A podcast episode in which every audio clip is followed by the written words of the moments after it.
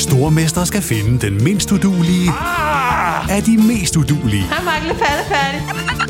Sammen to papkasser. Åh, oh, nej, Mark. Må jeg ikke ringe til min mor? Stormester. En chance til. Det er ikke på nogen måde behageligt. Stream nu på TV2 Play. Hiring for your small business? If you're not looking for professionals on LinkedIn, you're looking in the wrong place. That's like looking for your car keys in a fish tank. LinkedIn helps you hire professionals you can't find anywhere else, even those who aren't actively searching for a new job but might be open to the perfect role. In a given month, over 70% of LinkedIn users don't even visit other leading job sites. So start looking in the right place. With LinkedIn, you can hire professionals like a professional. Post your free job on linkedin.com slash people today. Hey there, it's Michelle Norris. I'm host of a podcast called Your Mama's Kitchen. When I travel, I'm usually looking for a way to find a taste of home when I'm not at home. And one of the things I love to do when I am at home is entertain. And Airbnb allows me to do that. When I was in California recently, I rented a house that had a great kitchen. And when we were sitting around the table, we're all thinking, we're in someone else's house. Someone could be in all of our homes as well. If you have a home, but you're not always at home, you have an Airbnb. Your home might be worth more than you think. Find out how much at airbnb.com/slash host. Since 2013, Bombas has donated over 100 million socks, underwear, and t shirts to those facing homelessness. If we counted those on air, this ad would last over 1,157 days. But if we counted the time it takes to make a donation possible, it would take just a few clicks. Because every time you make a purchase, Bombas donates an item to someone who needs it. Go to bombas.com slash ACAST and use code ACAST for 20% off your first purchase. That's bombas.com slash ACAST, code ACAST. Du lytter til NBA-podcasten fra TV2 Sport.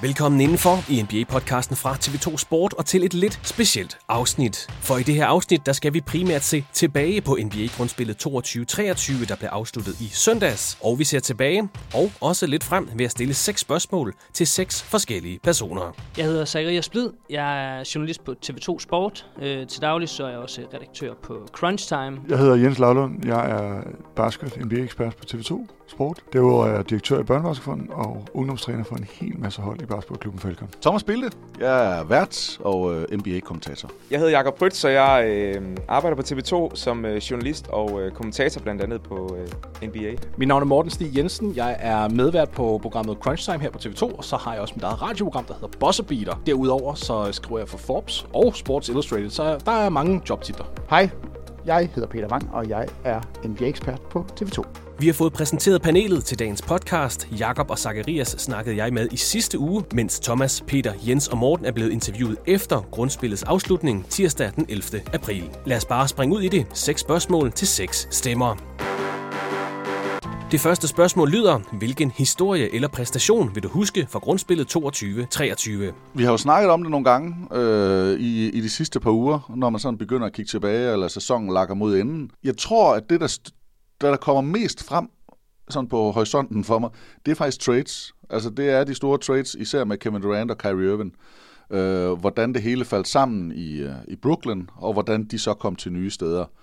Øhm, og et, et blockbuster trade er altid kæmpestort, og øh, når der så kommer flere af dem, øh, og der så har været nogle andre trades oven i det, som har været øh, ja, mindst nærmest lige så interessante, i hvert fald rent spillemæssigt forhold, der har fungeret og blevet bedre, øh, gør det jo bare endnu sjovere.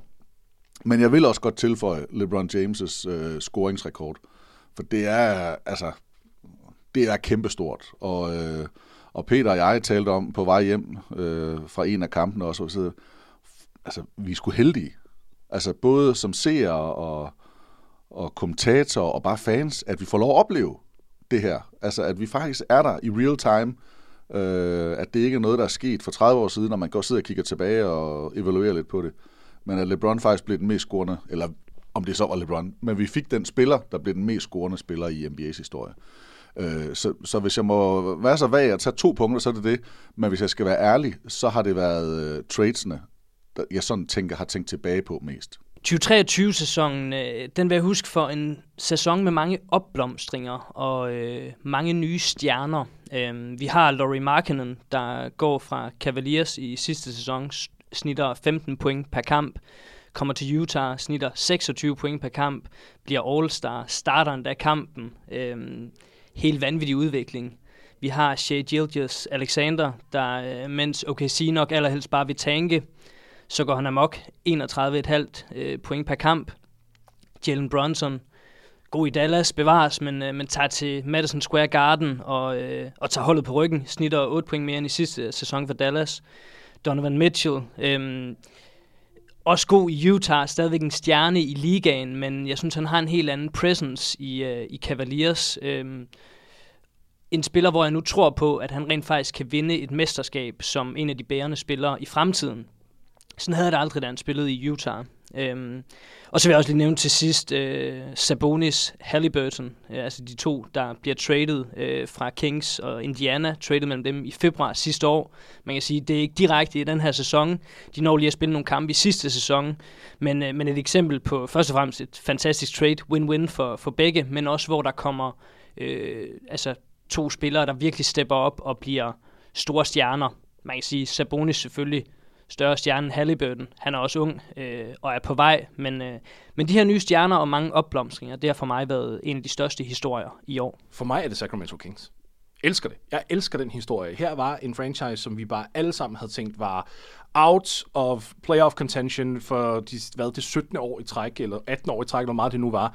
De kommer skrigende ind, og Light the Beam øh, kører næsten hver kamp, de, eller det kan faktisk hver eneste kamp, de vinder, der kører det Light the Beam, og de har spillere, der spiller sammen, så bonus har været en, en kerne for dem hele året lang. Elsker den historie, jeg synes, det er, at NBA, når det er bedst, når man ikke forventer noget sker, og så sker det sgu. Det har været en vanvittig sæson der. Der har virkelig været mange. Jeg har også noteret en, en del forskellige. Men altså LeBrons uh, scoringsrekord var jeg tæt på at, at, at tage, og så har Sacramento Kings jo bare fyldt så meget og overrasket sig positivt. Så er der alt det her med Ja Morant og Kyrie Irving og trades, Kevin Durant og sådan nogle ting. Men jeg har faktisk valgt, hvis jeg skulle vælge et, så vil jeg sige, øh, for mig personligt, så var det øh, dunkekonkurrencen i år, i februar måned i Utah, med Mac McClung, der kom ind der, som vi ikke rigtig kendte inden.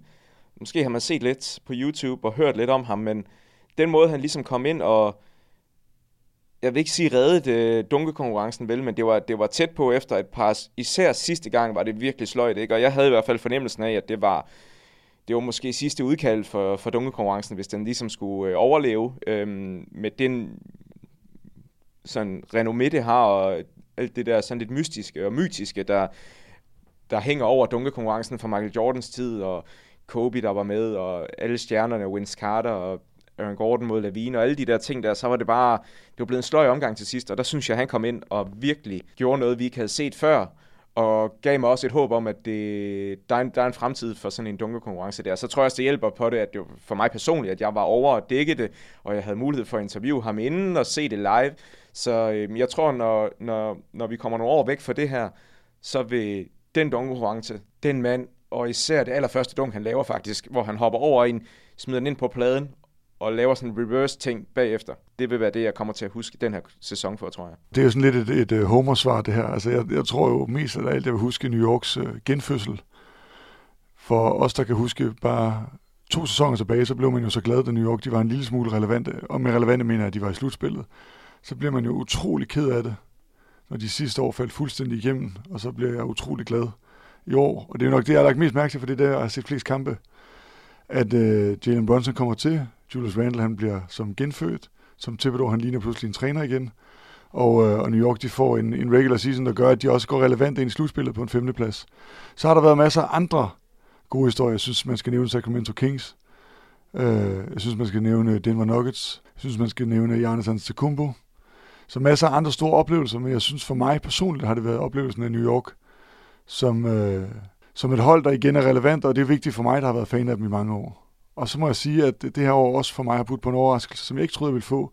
Jeg er blevet kæmpe fan af Houston Rockets øh, uh, Alperen Shingun, som jo er en rigtig dygtig ung spiller, men som også er en ung spiller, man skal lægge mærke til, som, som, som kan noget særligt, og som jeg tror bliver rigtig god på en sådan lidt mærkelig Jokic-agtig måde. Jamen, jeg har jo tænkt lidt over det, og der er tre ting, der for mig sådan står skarpest. Øh, det første, det er selvfølgelig, at Sacramento Kings fra start til slut har ligget inden for i slutspillet, og de smed ikke den position på noget tidspunkt. Altså det har jeg været meget optaget af, og jeg er så glad for, at det lykkedes dem at komme indenfor. Øh, det, det er sådan på det holdmæssige.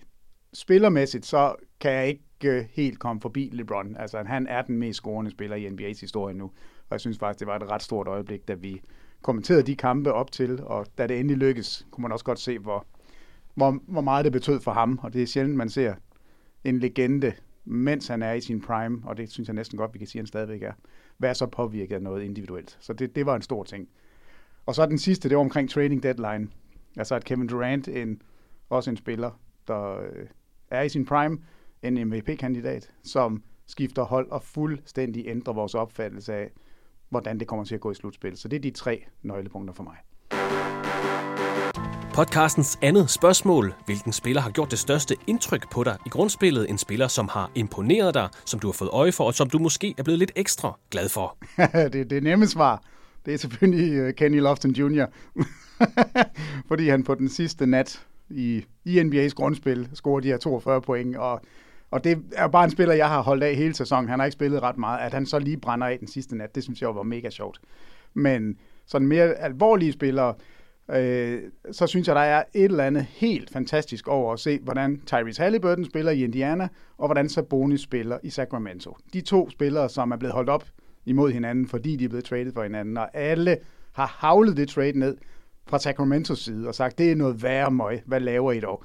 Og så løber Sabonis rundt på den her måde, og for mig er han klar All-NBA-spiller. Han kommer ind på mit All-NBA tredje hold, og hvis ikke han kommer ind, så synes jeg, det er en katastrofe. Så, så det har jeg været virkelig begejstret over. Jeg kunne have sagt Shea Gilles Alexander, jeg kunne have sagt Aaron Fox. Der er mange, der har gjort det godt, men Sabonis og Halliburton og den dynamik der, den synes jeg har været rigtig, rigtig, rigtig sjov. Jeg har, jeg har svært ved at komme udenom Shea Gilgis Alexander fra Oklahoma City Thunder, fordi det, han har gjort i år, det, det havde jeg aldrig regnet med, at han skulle, skulle gøre. Ikke? Altså, jeg synes virkelig, han har, han har virkelig løftet sit niveau til at være en spiller, der scorer over 30 point i snit, og man kan sige, det er jo ikke sådan nogle tomme kalorier, som jeg nogle gange synes, man ser, når det er de der unge spillere, der kommer op og scorer rigtig mange point. Han har alligevel taget sit hold op til, nu må vi se, hvordan det lander, ikke? men formentlig nogle play-in pladser, ikke? Altså, de var inde i slutspillet i en, i en stor periode, og så synes jeg bare en mega fed spiller at se, fordi han er sådan lidt øhm, utraditionel. Altså, han scorer over 30 point per kamp. Jeg tror, han ligger på 31 nu. 31,5 måske. Øh, men han gør det jo stort set uden at skyde træer, hvilket er vanvittigt i moderne NBA. Altså, jeg så en statistik, statistik, der hedder, at han skød 8 træer i hele februar måned, for eksempel. Ikke? Det er jo sindssygt i forhold til, ja, det ved du også, ikke? Alle de andre stjerner, der de skyder 8 per kamp. Men han gør det jo på den der sådan lidt øhm, Dwayne Wade-måde. Ikke? Altså, han er jo en, en slasher, en, en cutter, en, der scorer sine point også fra straffekastlinjen, men fordi han bare er super elegant, har noget finesse, så, og, og så er han en fed playmaker også. Altså, jeg synes virkelig, han er en fed spiller at se, så jeg, jeg har set mere Oklahoma, end jeg nok burde i den her sæson. I hvert fald flere højdepunkter, end jeg har, jeg har set med ham, så, så ham vil jeg gå. Så, så han, han, han, han fører nogle fede statistikker, må jeg bare sige. Øhm, han ligger nummer et i den, der hedder deflections. Han ligger net, nummer et i hele NBA, det der hedder loose ball recovered. Han er den, der er guardsene, der har flest blocks, og en af de guards, der har flest øhm, steals. Så han, han har alle de der, øh, du kan kalde det hustle stats, altså som ikke nødvendigvis du kan ses i boxscores og på alle statistikker, men han bare sådan en, han er, han er en spiller, der også taler til mig lidt, fordi han, han er ikke en eller anden diva, der bare står nede og, og spiller smart i forsvaret, vel, og så leverer i angrebet. Det er ikke en Trae Young, det er ikke, øh, altså du ved, sådan nogle typer der. Så han er mega fed type. Den spiller, der har gjort det største indtryk på mig i år, det er Austin Reeves fra Los Angeles Lakers. En, øh, en sjov størrelse, en, øh, en spiller, der nok kan gå ned igennem øh, Walk of Fame, er det ikke det, det hedder i Hollywood, og ikke rigtig blive øh, noteret af nogen, og får nok heller ikke en, en, en sten på fortoget. Men, øh, men altså en, en spiller, der, der er anonym i sit udseende, og jeg var egentlig heller ikke altså, super hooked på ham fra start, men der var jeg for kæmpe respekt for ham. Det er, at da Lakers de er i seriøse problemer, øh, de ligger og kæmper for play-in, LeBron James bliver skadet, han er ude i 13 kampe, og mens han er ude, så går Austin Reeves bare ind, og altså dækker ind for en af de bedste spillere i ligaen stadigvæk, også selvom han er fyldt 38. går ind og dækker ind for ham, hæver sit pointsnit ekstremt. Jeg tror, det er omkring 19 point, han snit over de her 13 kampe, og har bare nogle vilde højdepunkter, og er elsket i, i Los Angeles også, og, øh, og får bare, ja, en, øh, altså blomstrer fuldstændig, lidt i, i takt med nogle af de andre. Han kan ikke helt skrive sig ind blandt de, øh, de stjerner, der virkelig har blomstret op, men, øh, men han fik virkelig min respekt, øh, da han går ind og, og tager, ja, man kan sige, der er også en Anthony Davis, men i hvert fald tager lidt det her Lakers hold på ryggen og sikrer dem en, øh, en, en plads i, i top 10, som det ser ud lige nu. Jamen, jeg har egentlig fået et, et, et lidt godt øje til, til Josh Hart. Jeg synes, øh, jeg synes faktisk, han har gjort det godt for Knicks, efter han er kommet til. Jeg synes, han har været god hele tiden. Men, øh, men, men sammen med Jalen Brunson, der, der synes jeg faktisk, at det har været en, øh, en fed oplevelse øh, i, øh, i den her sæson. Men jeg, jeg synes, man kan nævne rigtig, rigtig mange. Men, men, men forskellen er bare, at, at Giannis og Jokic og Embiid øh, og Doncic i starten af sæsonen, øh, og, og mange andre, jamen, er jo spillere, vi har nævnt og set gode. Øh, men, men, men sådan en, hvor, hvor jeg faktisk får lidt, yes, det der, det, øh, det er faktisk lidt fedt, øh, at han så også spiller i John Starks' trøje, som han jo så vældig har lånt ham i New York i nummer tre. Det gør det jo bare ekstra godt. Ej, jeg, jeg, jeg, ved, jeg ved det ikke, altså det, det er bare en af dem, hvor, hvor jeg synes faktisk, det har været, øh, det har været okay. Jeg har ikke helt kærlighed til Shea Gildes Alexander endnu, men jeg kan mærke, at øh, på en eller anden måde, så det han laver, det imponerer mig så meget, at det vokser på mig. Øh, så det kan da godt ske, at jeg på et tidspunkt øh, må overgive mig og så sige, at han, han har virkelig også, øh, han har virkelig også overrasket. Men det er sådan lidt nogle spillere, der ikke har været på min radar.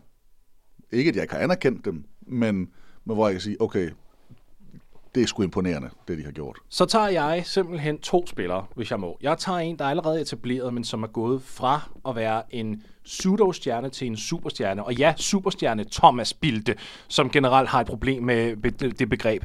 Der er det Shea Gildes Alexander fra Oklahoma City Thunder, som jeg nu ser på som en superstjerne. Fordi prøv lige at kigge på den roster rundt omkring ham. Det er ikke særlig pænt. Og han har formået at komme helt op i de luftlag, hvor han har ført dem til 40 sejre. Ja, 42 nederlag, men når man igen, når man kigger på den roster omkring ham, så er det fandme imponerende. Shea Gildas Alexander som en af de er etableret. Og i form af nye spillere, så skal det ikke være nogen hemmelighed, at vi ikke rigtig her hjemme i Danmark kigger særlig meget på Utah Jazz. Men en Walker Kessler, for eksempel, som der er kommet ind på den centerposition derinde, og har fuldstændig taget ejerskab, blev draftet som nummer 23, tror jeg, hvis det var 22-23 deromkring. Kommer ind sådan lidt, var en throw ind i hele Gobert-traden, som vi også kommer tilbage til senere i, i det her segment. Og han, han er en startende kalibercenter. Vi snakker 2 plus blocks per kamp, ført ligaen i field goal percentage, mener jeg det var. Næsten en double-double i sin rookie-sæson. Spiller ekstremt moden for en rookie.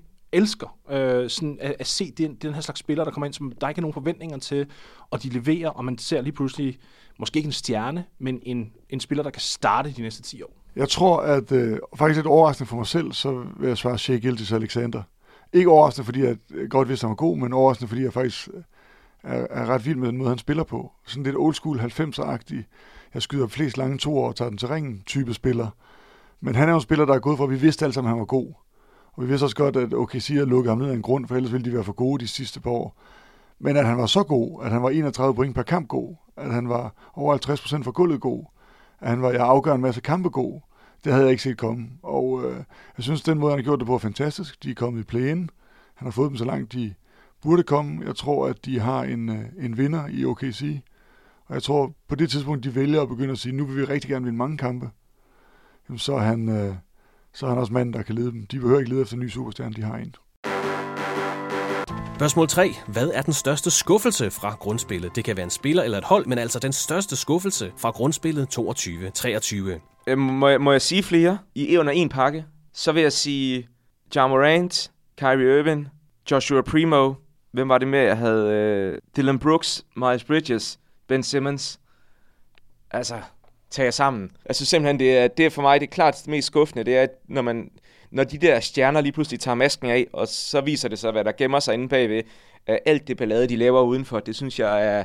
Ah, det, har, det har været skuffet over. Altså spillemæssigt kan du ikke tage noget fra John Morant, Kyrie Irving og, og Dylan Brooks har jo også spillet en god sæson, og Miles Bridges, inden han blev, øhm, blev suspenderet. Ikke? Men der har simpelthen været for mange sager, synes jeg, i NBA, hvor de har trådt forkert uden for banen. Altså, øh, Kyrie Irving er jo efter, efterhånden, øh, er vi jo blevet vant til, har nogle vanvittige statements, og det hele det, han lavede omkring øh, antisemitisme i starten af sæsonen, synes jeg, skriger til himlen, Ja Morant. At det er jo heller ikke for heldigt, vel? Øhm, han har også nogle, nogle ting at bokse med, tydeligvis. Øhm, nu må vi se, hvordan det lander med ham, om han kommer tilbage på ret køl. Og så er der for meget af det der, hvor de ikke kan finde ud af at behandle mennesker ordentligt. Altså Miles Bridges, øh, Joshua Primo og sådan nogle ting. Og jeg ved godt, det er unge mennesker og sådan nogle ting, og det kan jo, hvad hedder sådan noget, en, der har været en historik og en forhistorie med nogen, som har trådt forkert tidligt i karrieren, og som alligevel har fået styr på det senere. Men jeg synes, der har været for mange af de sager der, og det, og der, har, der, der har jeg været skuffende, så jeg, jeg har ikke sådan kigget så meget på det spilmæssige her, men, men mere øh, det, de ligesom har repræsenteret. For jeg synes jo også, det er nogle forbilleder og nogle idoler for mange mennesker, så, så de har også et ansvar, de her spillere, for at og i hvert fald prøve at være nogle ordentlige mennesker, øhm, også uden for banen end, øhm, end det, de har vist mange af dem her. Så det, ah, det, var, det er min største skuffelse. Ej, men der er jo ikke, jeg er ikke i tvivl. Jeg prøver at se, om jeg kan sidde og finde noget. Jeg synes, Lakers har været en skuffelse øh, i starten. Jeg synes, de er kommet rigtig godt efter, og det er jeg faktisk rigtig glad for. Og det er ikke, fordi jeg er Lakers-fan, men jeg vil, jeg vil gerne have, at de er bedst. Øh, eller når de bedste spillere er der, at de så er relevante. Ikke, at de skal vinde, men at de er relevante. Og, øh, og derfor så er det jo klart, at det er Dallas Mavericks, der, der er den store skuffelse for mig. Øh, og, og jeg er faktisk nok gået så langt til at sige, at jeg synes, det er Luka Doncic, der, der er den store skuffelse. Jeg synes, han har været eminent øh, spiller, jeg synes, han er en fantastisk spiller, men, men jeg synes også, det er ham, der er mange af pilene, der peger på, og øh, så kan man sige, at man skulle have traded nogle af de spillere eller ej. Det, altså, det er egentlig ikke det, jeg vil gå ind i. Jeg synes, jeg synes attituden, og jeg synes øh, formen, øh, jeg, jeg synes ikke, det er, det er sgu ikke det værdigt. Og, øh, og jeg synes absolut heller ikke, at det er et NBA-hold værdigt, øh, om man så gør det med vilje eller ej, men, men den måde, de, de lukker sæsonen på, øh, som, som små Dallas-fan, så håber jeg da, at, øh, at de kan få øh, et, et fedt draft pick og, og blive belønnet for det, selvom at jeg som basketmand og kommentator sidder og, og bare ønsker dem alt dårligt, hvad det der, fordi jeg synes ikke, det er det rigtige, jeg synes ikke, det er den rigtige måde at gøre det på. Øh, men om det så lige er det ene eller den anden placering, der gør det, sådan spillemæssigt og resultatmæssigt, med de kvaliteter og de spillere, de har, der er kæmpe skuffelse over, hvad de har præsteret i den her sæson. I hvert fald i den anden halvdel. Noget af det første, jeg tænkte, det var øh, Rudy Gobert, da jeg skulle tænke på den største skuffelse. Men jeg lader ham være, øh, fordi der er faktisk et sted, jeg er mere skuffet, og det er Dallas Mavericks. I talende stund ligger de nummer 11, og øh, ja, det er ikke engang sikkert, at de kommer øh, med i play-in. Jeg synes, det er helt vildt, at man kan have en af ligaens allerstørste stjerner, en af ligaens allerbedste spillere, og så ikke få mere ud af det. Og vi ser forleden Luka Doncic derude at sige på et pressemøde, han synes ikke engang, det er sjovt at spille mere. Altså det her dejlige slovenske smil, det er blevet revet af hans læber, og det synes jeg er fuldstændig vildt, hvordan man kan formøble det i, øh, i Dallas, som ikke er verdens dummeste organisation. Altså, øh, der plejer der at være, være nogenlunde styr på det, men nu synes han pludselig ikke, det er sjovt at spille basket mere. Jason Kidd spiller ikke rigtig Christian Wood, det har vi snakket meget om, får omkring 20 minutter per kamp. Når han så er der, så gør han det egentlig ret godt. Altså sindssygt dygtig spiller. Pludselig så hiver man Kyrie Irving ind. Øh, total Hail Mary og så er det bare gået nedad i siden. Hvordan man ikke kan finde ud af at få det til at fungere, og nu er han en svær størrelse, Kyrie Irving, men det synes jeg alligevel, det er vildt med to altså så vanvittigt dygtige spillere. Og nu der kigger man pludselig på, om, altså, om man simpelthen trækker ja, en af de dårligste pladser i ligaen, nummer 11. Du er ikke med i slutspillet, ja, play-in i hvert fald, og du får heller ikke rigtig uh, tanket til Wembanyama, så jeg er meget skuffet over Dallas Mavericks. Jamen altså, set som hold, der må den største skuffelse jo klart være øh, Dallas Mavericks. Vi havde forventet os meget mere et hold, der var i Conference Finals, et hold sidste år, et hold, der på papiret så ud til at skulle lave noget larm, men de har, jeg synes for, for det første greb situationen forkert an, de har spillet Luka Doncic alt for tungt. De har lavet nogle trades, blandt andet Kyrie Irving traded, men også de andre justeringer, de har lavet, der har bragt dem i en situation nu, der er meget, meget svær. Det, at de faldt helt ud af playen, er, er en kæmpe skuffelse, og måden de gjorde det på, er også en kæmpe skuffelse øh, til sidst. Mest fordi, at det var for at redde draft pick, som de ellers skylder New York. Som jo, og det er jo forståeligt nok, når vi nåede til de sidste kampe, men det er også en kæmpe skuffelse, og det sætter deres fremtid lidt på spil. øh, på den måde. Og ellers så tænker jeg faktisk måske, at min største personlige ærgelse, det er jo, at Udonis Haslem, han nu har valgt at træde tilbage. Stor glæde, at han fik 24 point i den sidste kamp. Men for mig er det mest, det, det er den sidste aktive NBA-spiller, jeg selv har spillet mod. Og det betyder jo nu, at så er jeg blevet så gammel, at der ikke er nogen, der ringer til mig længere. Mit håb om at komme i NBA er slut. men, øh, men, men jeg må bare applaudere Jonas Haslem. Jeg har spillet med Jonas Haslem, da han var college-spiller i 1998 i en preseason-kamp mellem Bakken Bears og Florida Gators. Og så har jeg fulgt lidt med siden, ikke? Og selvom han mest har rådgivet de andre spillere, så er han den sidste tilbage af de aktive spillere, som jeg havde spillet mod. Så derfor så, nu slutter min liste.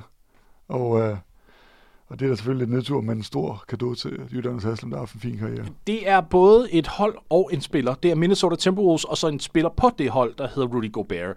Og det afstammer jo selvfølgelig fra den trade, der skete inden sæsonen begyndte, hvor at Minnesota til trods for, at de allerede havde en center, tænkte, vil det ikke være en god idé, at vi smider alt, hvad vi har i fremtiden, både af, af draft picks og unge spillere, for en center, som vi allerede har i forvejen. Og så hiver man Rudy Gobert ind, han passede selvfølgelig igen, fordi hvis der er noget, der har vist sig for os i de sidste par år, det er, at man kan ikke spille med en center, der ikke tilbyder spacing.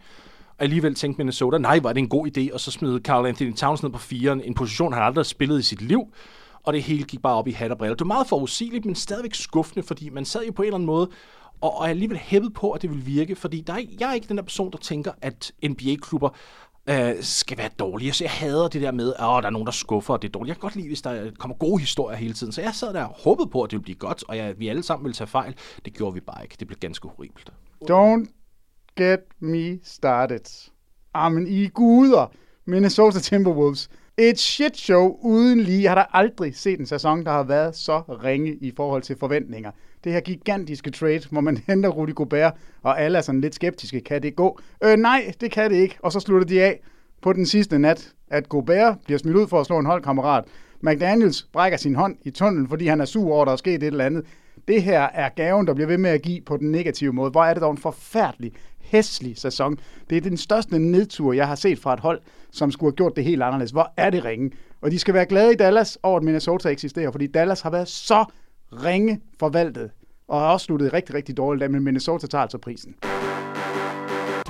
Og så skal vi have to award-spørgsmål. Det første er, Hvem bør vinde Coach of the Year-prisen? Det synes jeg ikke, der kan være nogen tvivl om. Det bør Mike Brown. Uden tvivl uh, Mike Brown fra Sacramento Kings. Det må være Mike Brown. Jeg tror, jeg stemmer på Mike Brown. Der er slet ikke tvivl om, at det er Mike Brown fra Sacramento Kings. Jeg tror, alle stemmer på Mike Brown. Jeg tror, alle vil sige, at det, der foregår i Sacramento, skal honoreres. Han kommer til det her Kings-hold, øh, efter at have vundet mesterskabet med, med Golden State, vel at mærke, som øh, associate head coach eller assistenttræner, øh, og tager det her Kings-hold til nye højder, som ingen overhovedet havde regnet med. Altså, vi snakker et hold, øh, der i slutspillet for første gang i 16 år, og et top 3 hold i West, der spiller god basket, det mest scorende hold i ligaen. Og det her det er altså et hold, som jeg og mange eksperter, øh, der ved meget mere om det end mig også, har til at ligge altså lige på vippen øh, til top 10, altså play-in, slutspillet. Øh, og hvordan han har taget dem så højt op, det, det synes jeg, det er helt imponerende. Så for mig at se, så kan den ikke gå til andre end uh, Mike Brown. Ikke bare at den, det, det er sådan faktuelle matematiske spørgsmål omkring, hvor mange kampe har Sacramento vundet mere, end de vandt sidste år. Han har taget et franchise, der har lidt og pine sig selv og være fuldstændig døde i, i playoff-sammenhæng. De har ikke været i playoff, hvad det 16 eller 17 sæsoner. Nu er de tilbage. Han har gjort dem relevante. De spiller fedt. Han har taget et trade, som alle troede, et hold, som alle troede efter de traded øh, for Sabonis, jamen de har fået den the short end of the stick. De har traded den bedste spiller væk i det draft, eller det trade. De, øh, de har spildt et, et draft pick. Så får de Sabonis, så vinder de om op og ned på alting. Han får inkorporeret Jaren Fox, en spiller, som alle sagde, han er næsten untradable med den kontrakt og den måde, han spiller på. Han har gjort ham til NBA's bedste clutch-spiller i år. Og han har bare et hold, som... Det kan være, at de kommer langt. Det kan være, at de ikke kommer langt i slutspillet, men de er en kæmpe positiv historie, og de har en, en lys fremtid. 16 år uden slutspil. Første gang, man kommer ind. Mike Brown har sat sit aftryk, og jeg, jeg har svært ved at gå med andre end ham, så jeg går med Mike Brown. Det der med, at du har en fanbase, der mere eller mindre har givet op på dig. Du har en ejer, som der stadigvæk er lidt skør oven i hatten. Det må vi jo være, være helt ærlige at sige. Og alle trashede hele dit franchise for at lave den øh, Sabonis-handel, hvor du opgav Tyrese Halliburton. Og så kommer du ind som Mike Brown og siger, puha, det er godt nok mange odds, der er imod mig. Og så fører du dem til tredje seed i, øh, i Western Conference. Altså, det synes jeg bare hatten af for det, og det er, altså, det er der, hvor jeg synes, at man skal kigge på Coach of the Years. Det er sådan nogle der præstationer. Når, når vi nu snakker om overraskelser af de negative, hvor jeg havde Dallas, jamen så positive overraskelser, det, det må og være at blive øh, Sacramento Kings. Jeg har også et rigtig godt øje til Tom Thibodeau, for jeg synes også, at New York har, har gjort det fantastisk og han har været tro mod sit koncept, han har fået nogle spillere ind, og, men har faktisk fået dem til at, at, at spille godt. Og New York gør det godt. Men fra et hold, der ikke har været i slutspillet, været 16-17 år, til at ligge nummer 3 i Western Conference, det er trods alt en, en større bedrift. Og, øh, og ja, så var vi overrasket over Utah, vi var overrasket over Portland, øh, vi var overrasket over måske også Indiana øh, i starten af sæsonen.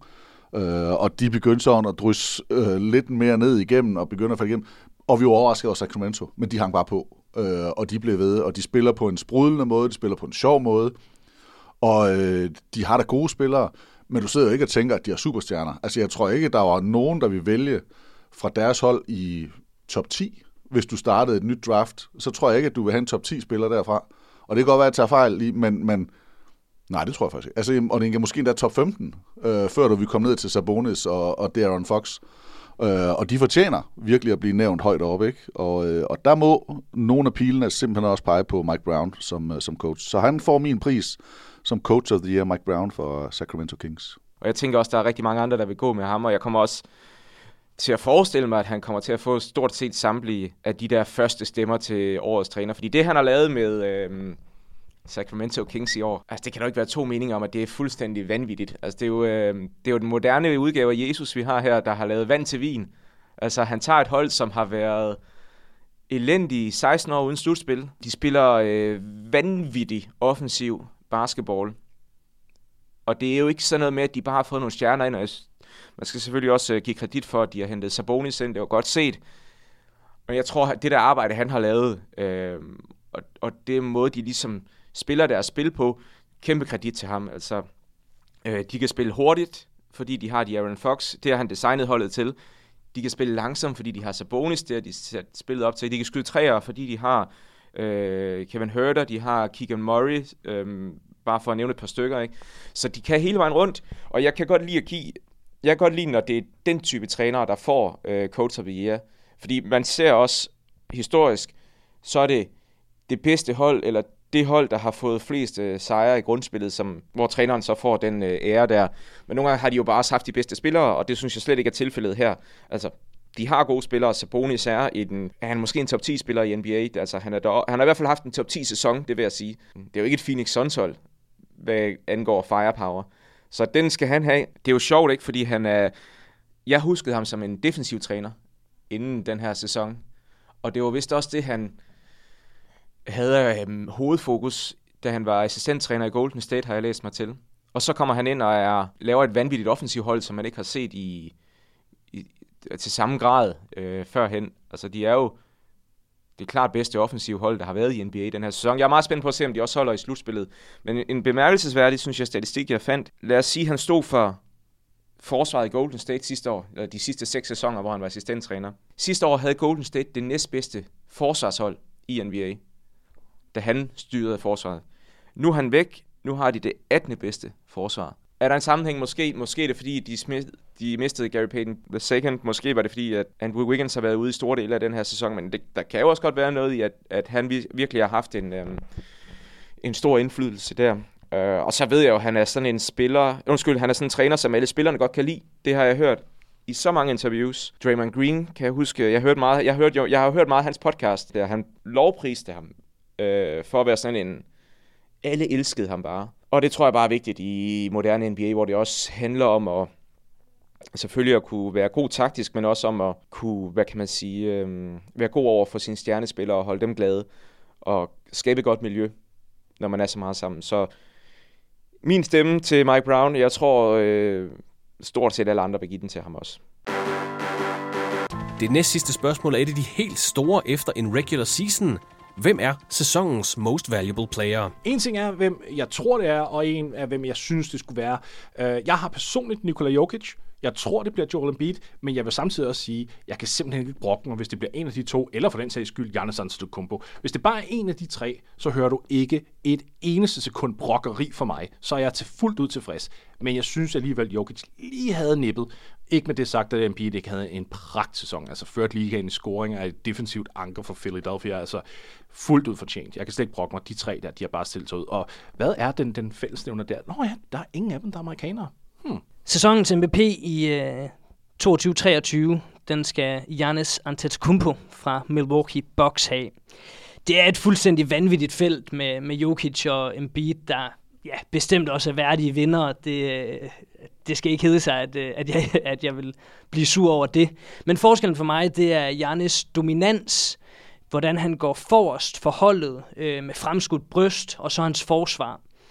Øh, der skiller han sig virkelig ud. Øh, dominerer bare i begge ender, og er så vild en spiller. Han er også på det hold, der er det bedste, altså Box er det bedste hold i ligaen. Øh, han snitter 31 point, knap 12 rebounds, 5,6 assist. Og så en lille ting, der også lige var på vippen for mig, fordi Embiid han ligger også lun til Jokic. Det er jo også sygt, når man kigger på hans tal. Men øh, han møder Embiid, øh, Giannis, i, øh, i seneste bokskamp. Der har Giannis altså 33 point, 14 rebounds, 6 assist, et steal, tre blocks. Han er 76,5% fra gulvet, plus 21 med, med ham på banen. Og tryner altså det her Philadelphia-mandskab, og vinder matchuppen mod Embiid kæmpestort. Det er jo selvfølgelig en lille dråbe i, i havet øh, over en lang sæson, men jeg synes også, at man her mod enden, når det er så tæt et felt, godt kan gå ind og kigge på dem der, hvilket jeg egentlig øh, synes kan få det til at, til at tippe. Så øh, for mig, stærkt felt, der er øh, tre oplagte, øh, men et lille forspring til Giannis Antetokounmpo, som jeg også synes måske lidt bliver glemt i den her snak, hvor vi meget har snakket Jokic og Embiid gennem hele sæsonen, men, men den her mand, ja, han er, han er vanvittig. Jamen for mig er det Nikola Jokic. Og øh, hvis man kunne dele den, så ville det være Nikola Jokic og Giannis Antetokounmpo. Men det er Nikola Jokic. Jeg synes, han har taget det... Altså, han har taget et hold, de har gode spillere. Men med to spillere, der kommer tilbage fra så lange skader, som skulle inkorporeres i løbet af et år, og gøre det og tage, lave den justering, han har lavet fra at skulle score rigtig meget sidste år, til at skulle score mindre i år, fra at skulle facilitere spillet rigtig meget sidste år, til at facilitere lidt mindre i år, og så stadig være så historisk effektiv, som han har været. Fordi det er jo ikke bare, at han spiller med gode spillere, men det at sørge for, at Michael Porter Jr. er kommet tilbage på den måde, han er kommet tilbage, og give plads til, at de kan komme tilbage, er jo, på en helt, er jo, er jo svært på en helt anden måde, end bare at være god. Det er jo at være god, og så med lidt ekstra på. Fordi han hele tiden skal inkorporere hold, hold andre spillere, og det er jo ikke spillere, som er friske. Det er spillere, som kommer tilbage, som har været rustne, som skal bæres i gang, og, og gøre det samtidig med, at du har den bedste record i, i Western Conference, er en historie i sig selv, synes jeg. Langt, langt større sværhedsgrad, end det Embiid har gjort. Jeg så lige et sjovt tweet, øh, eller kommentar. Giannis, han sagde, at han ville have vundet MVP'en de sidste fem år. Altså, han ville øh, vinde det. Han siger ikke, at han skulle have haft den, men han, har gået, han ville gerne have, have vundet den. Så selvfølgelig vil han gerne have den i år. Øh, Jokic har vundet de seneste to år.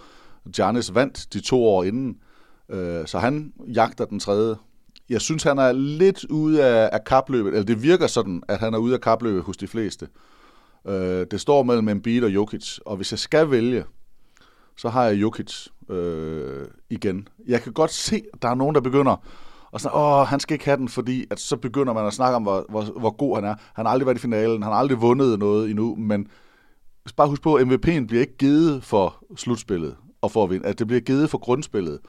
Og, og grunden til, at jeg går med Jokic over Embiid, udover at jeg godt kan lide måden, han spiller på og, og er på, det er, at jeg synes ikke, han har haft så meget hjælp, som, øh, som Embiid har. Altså, jeg synes, Embiid har mere kvalitet rundt om sig. Øh, og det kan godt være, at det er en smagssag, men, men jeg synes, der er flere spillere rundt om, øh, som har højere niveau, end hvad Jokic har. Og Jokic også i noget af det har spillet ja, med, med skader på, på Murray og på Michael Porter Jr. Så jeg, jeg, jeg synes virkelig, det er imponerende, og jeg synes, det er svært at tage væk derfra. Men jeg kan jo også godt mærke, at jeg også bliver lidt præget af at tynge af, at han ikke har vundet, og, jeg, og, og den var et af de hold, jeg måske tror, der kan tabe i første runde. Øh, og, men men jeg, jeg må bare kigge på statistikkerne, og kigge på det, jeg synes rent spillemæssigt, og så sige, mest værdifulde spiller, mest vigtigst, der, der går jeg med, med Jokic. Det sjove er så, for at gøre det til et dejligt langt svar, det er det nok endda har Giannis som nummer to. Øh, og, og, og det kan jeg ikke rigtig argumentere for. Det er mere bare følingen af, hvad jeg siger, hvem jeg helst vil have der. Og øh, ja, der må I, øh, I svime mig til på nettet. Øh, jeg, kan ikke, jeg kan faktisk ikke rigtig argumentere. Jeg kan bare sige, jeg, jeg, jeg synes, at, at han er fuldstændig vanvittig spiller, og det synes jeg også, Embiid er. Men jeg, jeg, tror, jeg tror sgu, jeg går med Giannis som nummer to, og så Embiid som, øh, som nummer tre. Men lige meget hvem af dem, der vinder den, så synes jeg, det er velfortjent. Øh, hvem der nu øh, der ender ud med at få MVP-trofæet. Og i det romantiske store billede, så kunne jeg godt give den til Hans. Altså så må Joel Embiid, så må han gerne øh, få den, så han også har prøvet det. The real MVP, eller bare sæsonens rigtige MVP?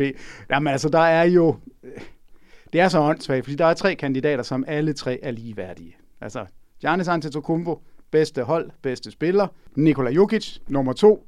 Statistikkerne, alle de avancerede statistikker peger på, at det bør være ham. Og så er der Joel Embiid, som igen er ligaens topscorer, som er blevet snydt et par sæsoner, kan man sige. Han har i hvert fald ikke fået den før. Og jeg skal vælge en af dem. Jeg har ikke noget problem med, hvis det bliver den anden eller den tredje. Men jeg går altså med Joel Embiid. Og jeg synes, Joel Embiid skal have den, fordi han har haft et stabilt højt niveau lige efter den første måned. Han startede lidt skidt ud, men så har han været virkelig god hele vejen igennem, og han har taget sit hold, som også har haft deres kriser. Jeg synes, han skal have den. Og jeg er, jeg troede, det skulle være øh, Jokic, men altså, det bliver det ikke. For jeg synes, han, er, han, er, han har ikke spillet så godt de sidste tre uger, fire uger, og det er det, han taber den på til sidst. Janis Korsgaard har fået dem. Jeg går altså med Embiid. Jeg skal vælge en af dem, så det bliver Joel Embiid. Ja, men den er svær, og den står jo mellem to. Det kan det kun gøre. Jokic og Embiid. Måske der er nogen, der vil hive øh, Janis Antetokounmpo ind, men jeg synes, de andre to har skilt sig ud med klart bedre sæsoner her. Og det, er jo, den er jo, det, det, bliver, det bliver jo på mavefornemmelse, det her, ikke fordi de er så tæt. Og jeg, jeg føler, at det her det er noget af det tætteste, vi har haft i mange år. Altså jeg ved godt, de to de har jo battlet de sidste tre år nu efterhånden, hvor Jokic har fået det hvert år, og Embiid er blevet nummer to. Men der har alligevel altid været sådan en, kan du kalde det konsensus, eller en bred enighed om til sidst, om at, okay, Jokic han strak afsted til sidst. Uden at, komme, uden at snakke for meget sådan frem og tilbage og sådan nogle ting der, så vil jeg jo sige, jeg har virkelig været i tvivl, hvis jeg skulle pege på en. Og øh, kigger du statistikker og sådan nogle ting, så vil det altid falde ud til Jokic. Men jeg synes, der har været nogle ting for mig, der har gjort, at det i år bør være Joel Embiid. Det er ham, jeg vil gå med. Statistisk kongesæson. Det bedste, han har spillet. Han er topscorer i NBA, scorer 33 point i snit. Han er blevet effektiv. Skudstatistikker på, på over 50 procent øh, fra gulvet. Det er en markant forbedrelse for hans vedkommende. Han er blevet en bedre playmaker også. Og så er han... Øh, og så er der alle de her ting, du ikke kan se i statistikkerne, synes jeg. Som, som, og det er faktisk dem, jeg vil stå ned på, hvor jeg vil sige, at han, han skiller sig ud fra Jokic. Fordi går du ned og kigger statistisk, statistisk på det, så vil Jokic næsten altid komme ud som vinder, fordi han, især når du kigger på de avancerede statistikker, plus minus, øh, win shares, den her warp, øh, som de kalder det, altså value over replacement player, kommer han til at vinde på, fordi han er et stati- statistisk monster. Han er også i min bog den verdens bedste basketballspiller faktisk, Jokic. Men Embiid har bare haft nogle ting, hvor jeg tænker, at jeg vil huske ham for den her sæson. Han havde den der vanvidskamp i, var det november måned, tror jeg det var, i starten af sæsonen. Og i hvert fald omkring øh, en gang rimelig tidligt. Sådan en, jeg vil næsten kalde en Will Chamberlain-statistik, hvis du kan, hvis du kan følge mig. Altså, han scorer 59 point, mener jeg, det er. Han har plus 10 rebounds, 8 assists, og så har han 7 blocks. Altså, det er den, og den endte som en af de der game scores, som man holder jo styr på, altså en top 10 game scores i NBA's historie. Tager du de der to 70 points kampe ud, der har været i NBA i år, så er det der den bedste kamp, synes jeg, der har været i NBA i år, fordi det er et mesterstykke offensivt, og det er et mesterstykke defensivt. Syv blocks. Vanvittigt. Og så har han den der individuelle øh, kamp en til en over for Jokic, fordi jeg, den kan jeg huske, den sad jeg selv og kommenterede sammen med Peter Wang, hvor han vinder den klart. Altså, øh, Philadelphia møder Denver Nuggets i januar måned, head to head. Jeg tror, det er den eneste gang, de møder hinanden i den her sæson faktisk, fordi han sidder ude den anden gang.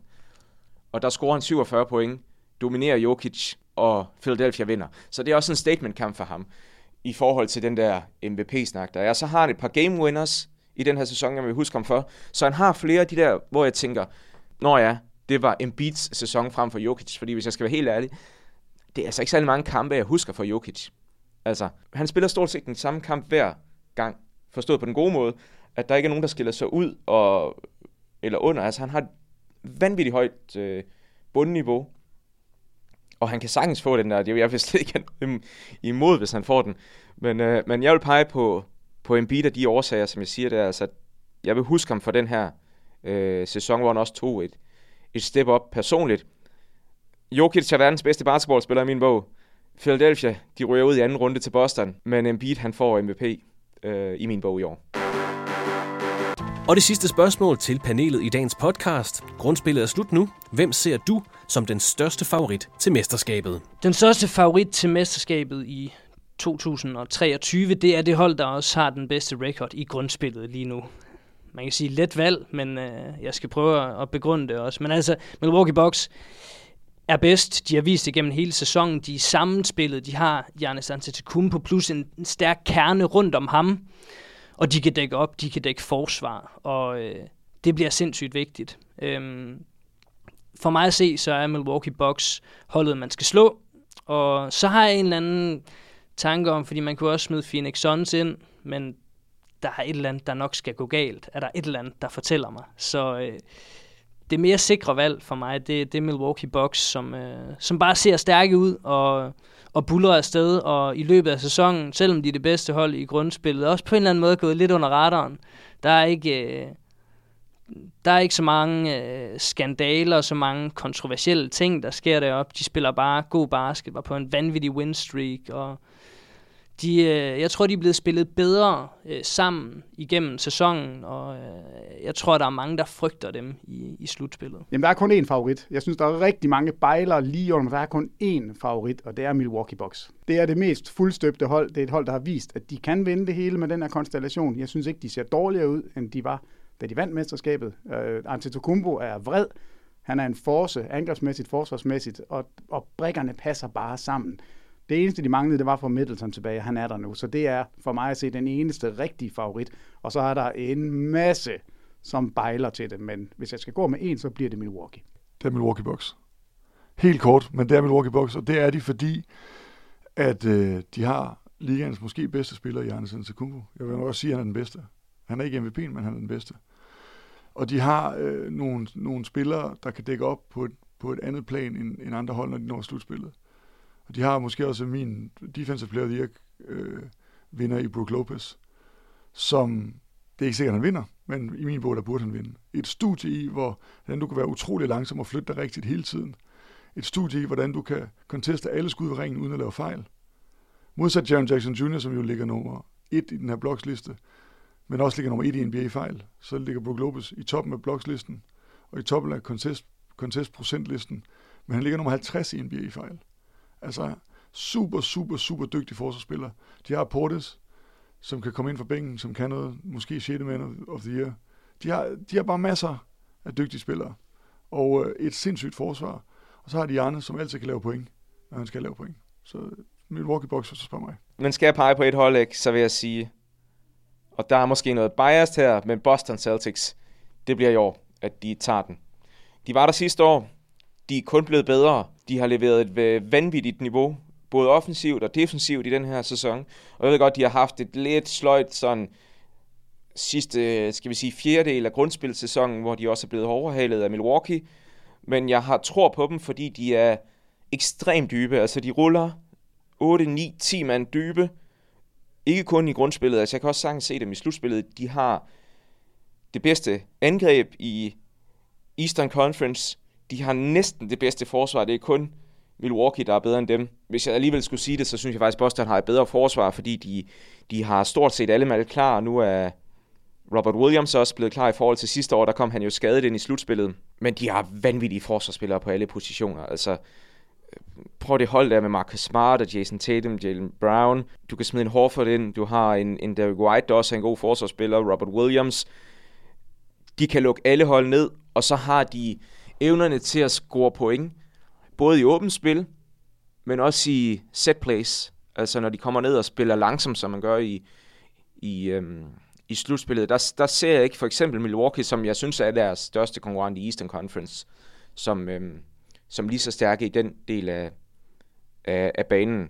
Og i, i Western Conference, der synes jeg, det er svært at pege på et hold. Der, jeg vil nok gå med, øhm, med Phoenix Suns, men der er simpelthen for store øh, spørgsmål ved deres øh, skadeshistorik. Altså det, deres tre bedste spillere øh, er, bygget af glas, så jeg kan næsten ikke forestille mig, at de kommer til at have mindst én skade på enten Chris Paul, øh, Devin Booker eller, eller Kevin Durant i slutspillet. Så, så Boston er, er det valg, jeg vil gå med, fordi de er dybe, de kan faktisk øh, de kan tåle, at der er en spiller, der bliver skadet. Nok ikke lige øh, Jason Tatum og Jalen Brown, vel, men en af deres guards, er det Malcolm Brogdon, som har været en vanvittig øh, six-man, også i år, jamen så har de nok andet, der kommer fra bænken også, til at de kan, øh, til at de kan overleve det.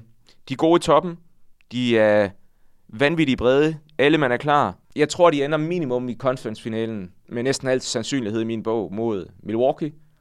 Men jeg tror også, de går i finalen, og jeg tror også, de vinder øh, hvis de når til at tage. Så det må jo være mit svar, Boston Celtics. Øh, jamen altså, der er jo ikke den der absolut største clear-cut favorit i år, hvilket er super spændende først og fremmest, men jeg kigger på Milwaukee Bucks. Øh, jeg er lidt bekymret omkring Chris Middletons, fordi han går hele tiden ind og ud af den lineup, og vi så sidste år, uden ham, så slog Boston dem godt nok i syv kampe, og det var ikke nogen, på nogen måder en, øh, en ujævn serie. Så det er derfor, jeg tænker, hvis han kunne komme tilbage og være rask, så burde de jo altså rulle igennem Eastern Conference, og så sidder jeg der og tænker, hvis de så møder for eksempel Denver eller Golden State, øh, whoever i Western Conference, så tager de altså også dem. Så jeg har Milwaukee Bucks, men den føles ikke så sikker, og det er ikke fordi, jeg sidder her og snakker i absolutter. Uh, det, det, det er et meget, meget tight race her. Jeg har øh, Milwaukee Bucks som, øh, som favorit, og, øh, og jeg tror endda, jeg har sagt længe, at, øh, at jeg synes, at det skulle være Milwaukee og Golden State i, øh, i finalen. Golden State, de har så taget en, en pæn D-route, men, men det er jo sådan lidt et... Øh, øh, jeg skulle sige typisk Peter Wang, at jeg sagde jo øh, dem her, og så kan jeg holde ved dem nu, hvor det faktisk ser okay ud i, øh, igen. Hvis jeg måtte sådan tage et helt frit bud på en NBA-finale nu, så, så tror jeg, jeg vil sige Phoenix Suns mod Milwaukee Bucks. Og øh, ja, der er bare et eller andet med Milwaukee. Der, eller det er faktisk Giannis. Og så, så har jeg faktisk også tidligere spørgsmål om, hvem der var vokset. Drew Holiday er også vokset øh, på mig. Øh, og jeg får større og større, jeg sætter større og større pris på det, han leverer ved siden af at kun være en god forsvarsspiller. Så jeg, jeg tror faktisk, jeg går med Milwaukee Bucks som, øh, eller det gør jeg, som vinder eller favorit til at vinde i år. Og så øh, frit bud lige nu, så vil det være Phoenix Suns, der de spiller mod i, i finalen.